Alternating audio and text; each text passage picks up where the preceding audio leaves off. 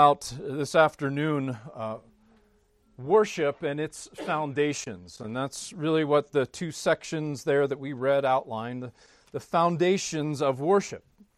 And I think every Christian would acknowledge that we have been made to worship. God created mankind with the express purpose of communing with Him. And in fact, this is the most important thing we do in this life and in the next is worship the Lord. Uh, John Calvin wrote, "The chief object of life is to acknowledge and worship God."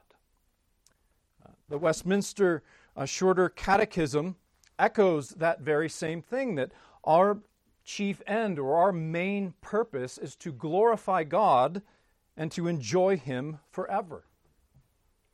Now, there is a sense in which all of life is worship. Everything that we do should have that posture, it should be done to the glory of God. But when the, the Bible speaks of worship, it is most often referring to that specific conscious activity when redeemed sinners gather on the Sabbath day to worship God together in a public way. And that's the focus of chapter 21 of the confession. It's about our Lord's Day worship, our Sabbath worship, our, our public worship on the first day of the week, wherein God calls us to put aside everything else and to give ourselves wholly to His worship. And it is the most important thing that we do in this life. And yet, I think we need to ask ourselves do we treat it that way? Do we treat it as the important activity that it is? Do we recognize sort of what we read in Hebrews 12? Do we recognize the supernatural nature of it? Do we actively seek to be better worshipers? Or we can even go far as to ask do we really know how to worship? In 1961, A.W. Tozer wrote, Worship is the missing jewel in the evangelical church. If he said that in 1961, what would he be saying today of the American church? And he went on to say that Christians have almost forgotten how to worship. This activity that is so essential and foundational to us is being lost and trampled upon. Some worship today is just cold and lifeless and routine. On the other end of the spectrum, much, of, of worship in our country is superficial man centered, and completely irreverent. And some have even, I don't even, some is accurate today. In American culture, many, I would think, who profess to be Christians have abandoned public worship altogether and say, well, I could just worship God on my own anywhere. And friends, this is tragic. This is not in for the betterment of the church, but it has harmed the church. And as Reformed Christians, I don't want us to think that this can't happen to us. We need to have a sound foundation when it comes to worship. And so I want us to think briefly about some foundational truths regarding worship. And the first foundational truth that we need to understand is, is the focal point the focal point of worship. Why have, we, why have we come here today? What's our purpose? Uh, what's our focus to be? Sadly, today, for many Christians, worship is for them. It's the consumer mentality that has been translated into, into, into the church. I can't tell you how many pastors I talk to that just lament this problem. That they are so discouraged with the what have you done for me lately attitude. That if I don't leave feeling good and satisfied, then that was not a good worship service. We see many churches today emphasize community. Their churches focused on fellowship and activities and, and programs. We have heard of the seeker friendly churches. But would it surprise us to say that our primary purpose in gathering is not so that we can receive a blessing? It's not so that we can see each other. It's not even to evangelize the unconverted.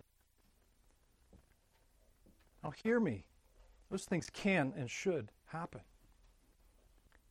But that is not our primary focus. Our focal point is the Lord. The great triune God is the focal point of our worship. Listen again to some of those verses from our call to worship from Psalm 96 and listen to the God centeredness of worship. There's, there's really nothing about us here and what we experience, it's about the Lord. Ascribe to the Lord, O families of the peoples. Ascribe to the Lord glory and strength. Ascribe to the Lord the glory due his name. Bring an offering and come into his courts. Worship him in the splendor of holiness. Tremble before him, all the earth. That is our primary focus. We come to ascribe to the Lord the glory he deserves. Our worship ought not to be man centered, but God centered. In Revelation 4, there's a beautiful picture of the throne of God and our great triune God. And in that image, uh, if you read it's, it's, it's a, if you drew it as a picture, everything would be facing in on the throne of God. He is the focal point. He is to be praised and honored and revered for who he is. Uh, the biblical words that are translated worship speak to this God centered nature of our worship. Uh, one of the words means to prostrate oneself or to bow down or to show reverence. Bowing down to the ground. It's a great picture of where the focus of worship is.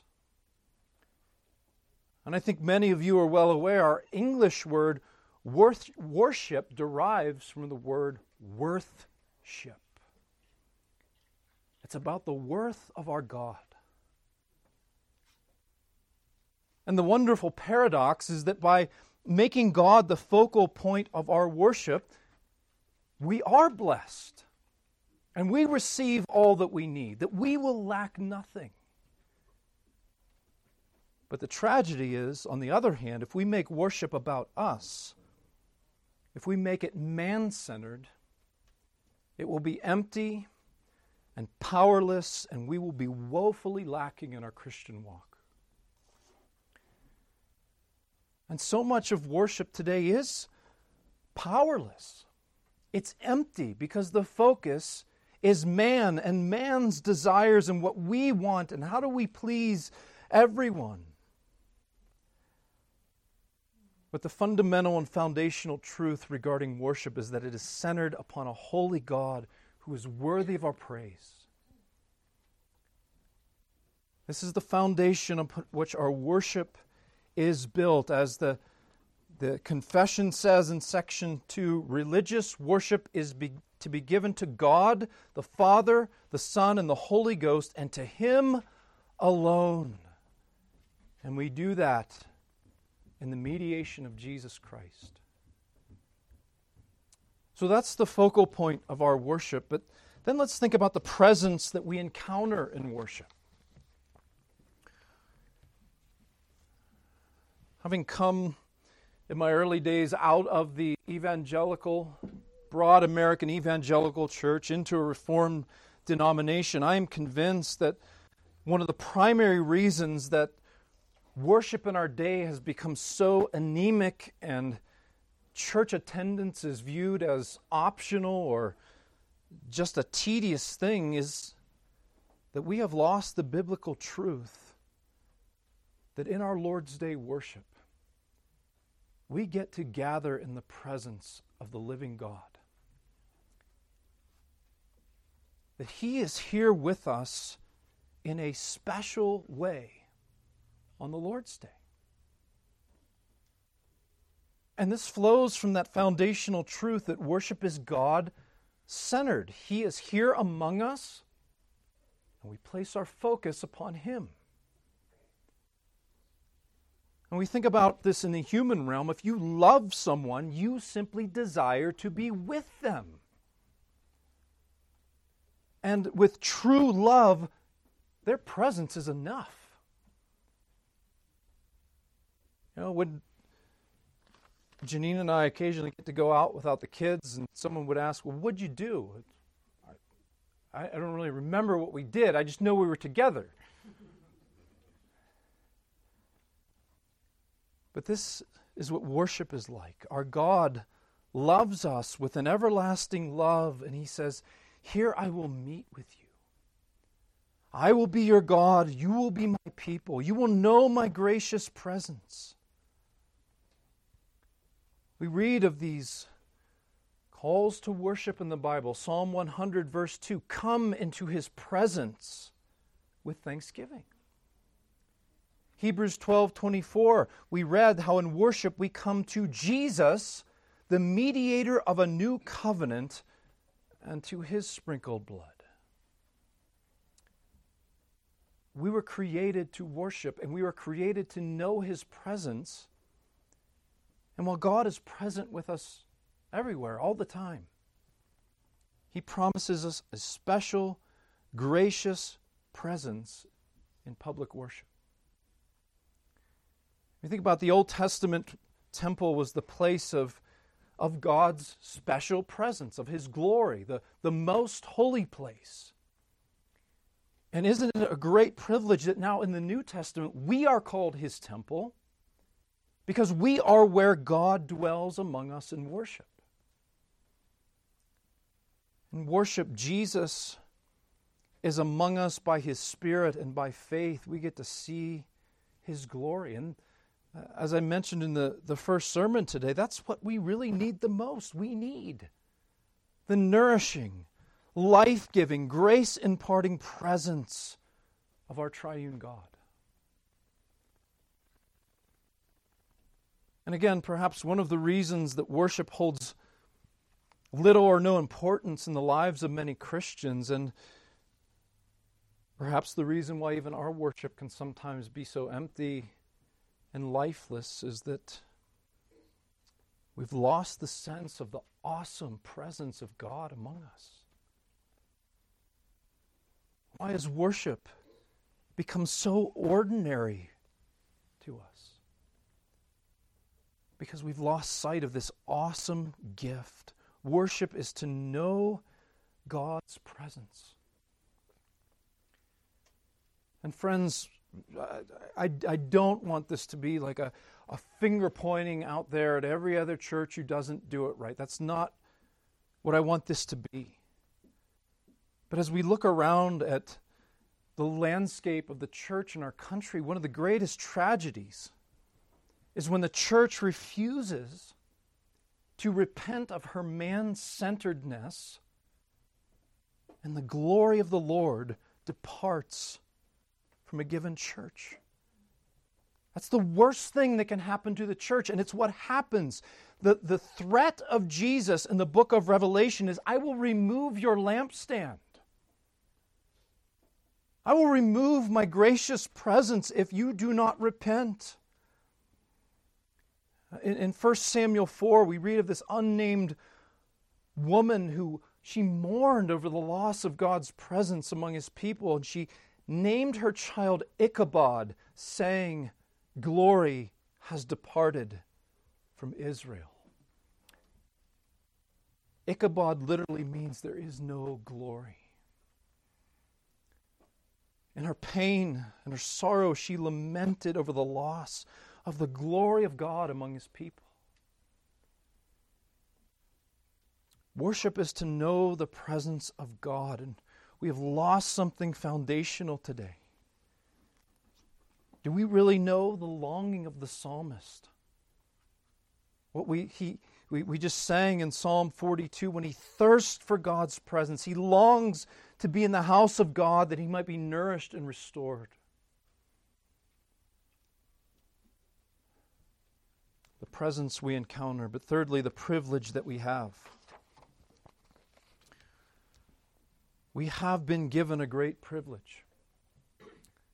We are privileged to worship God, to know His presence. And friends, we need to be reminded of this because in our country we so often confuse rights and privileges.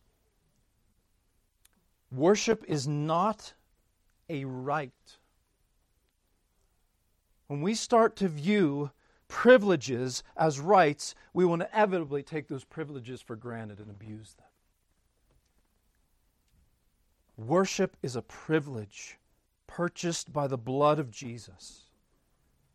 Again, Hebrews 12 You have come to Mount Zion and to the city of the living God, to Jesus, the mediator of a new covenant, and to the sprinkled blood that speaks a better word than the blood of Abel.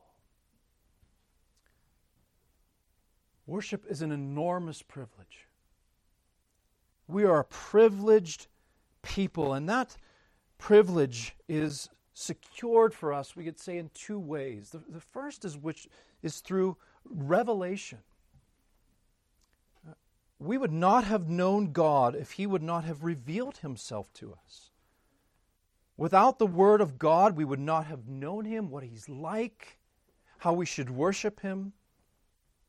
Without the Word and without the illuminating work of the Spirit, we would be left in darkness.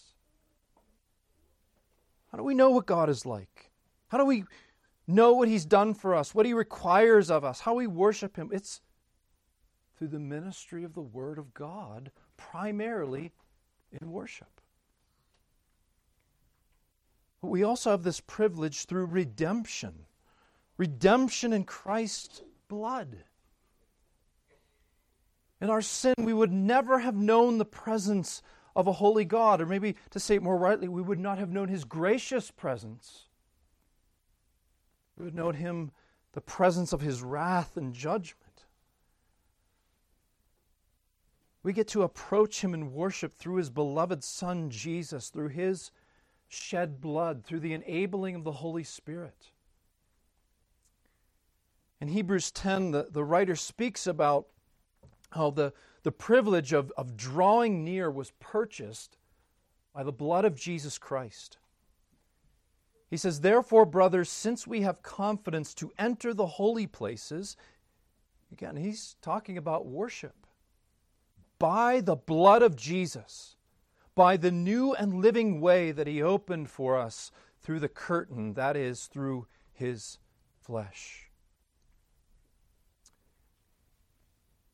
It's the sprinkled blood of Jesus that has purchased this privilege for us.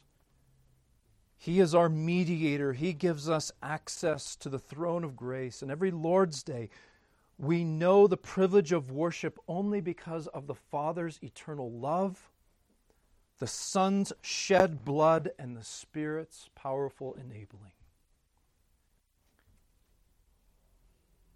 Friends, Jesus died the cursed death of the cross so that we could come here today and enter his presence and worship him. It's a blood bought privilege to worship him. But finally, and more briefly, there's the pattern that we must follow. One of the greatest fallacies in, in modern Christianity is that we just naturally know how to worship God. It reflects our pride and arrogance that we would think such a thing. We do not know how to worship God. We are sinners. There is an infinite distance between us and God. And if worship is to be God centered, if it is an entering into His presence and a great privilege, would it not follow that God would be the best person to tell us how He is to be worshiped? The Lord graciously sets down a pattern in the Bible for us, and this too has been lost today. The whole idea that God is the best person to tell us how to worship Him seems foreign and even crazy to people. Sadly, the only pattern today is well, what do we want? What do we like? What's going to draw people in? But, friends, if God is the focal point of worship, shouldn't we listen to what He wants? In Deuteronomy 12 32, in the context of forming His people into a worshiping community and, and instructing them how to worship, He said, Everything I command you, you shall be careful to do. You shall not add to it or take from it. This is a pattern that has been called in by Reformed theologians the regulative principle of worship. Why would the outside world look at our worship and say, well, that's pretty simple and ordinary?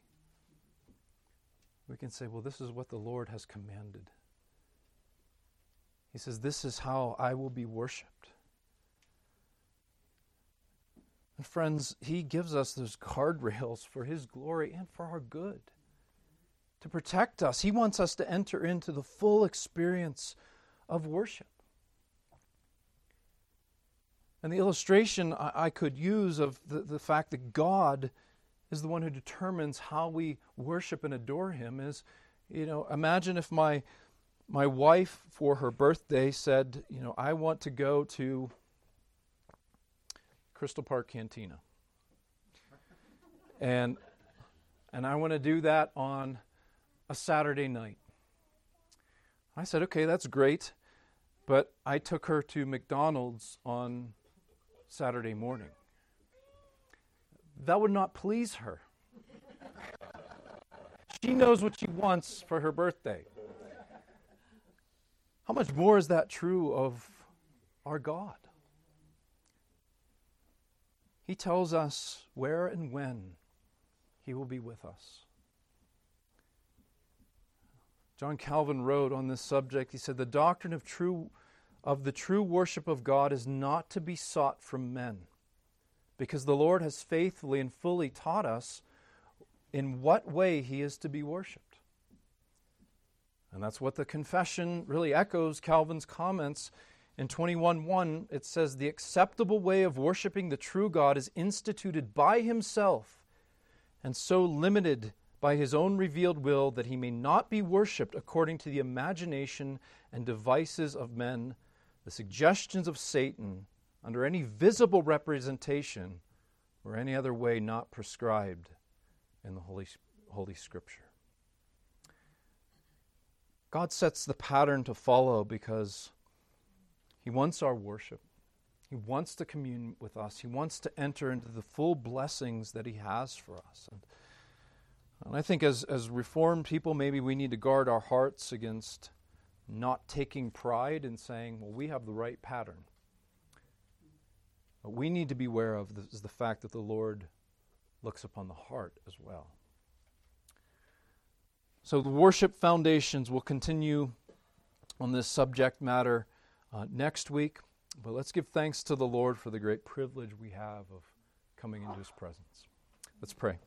Lord, we thank you for this great privilege today of coming and knowing your gracious, kind presence to us, a refreshing, life giving presence. Lord, make us better worshipers. Lord, help us to worship you in spirit and in truth.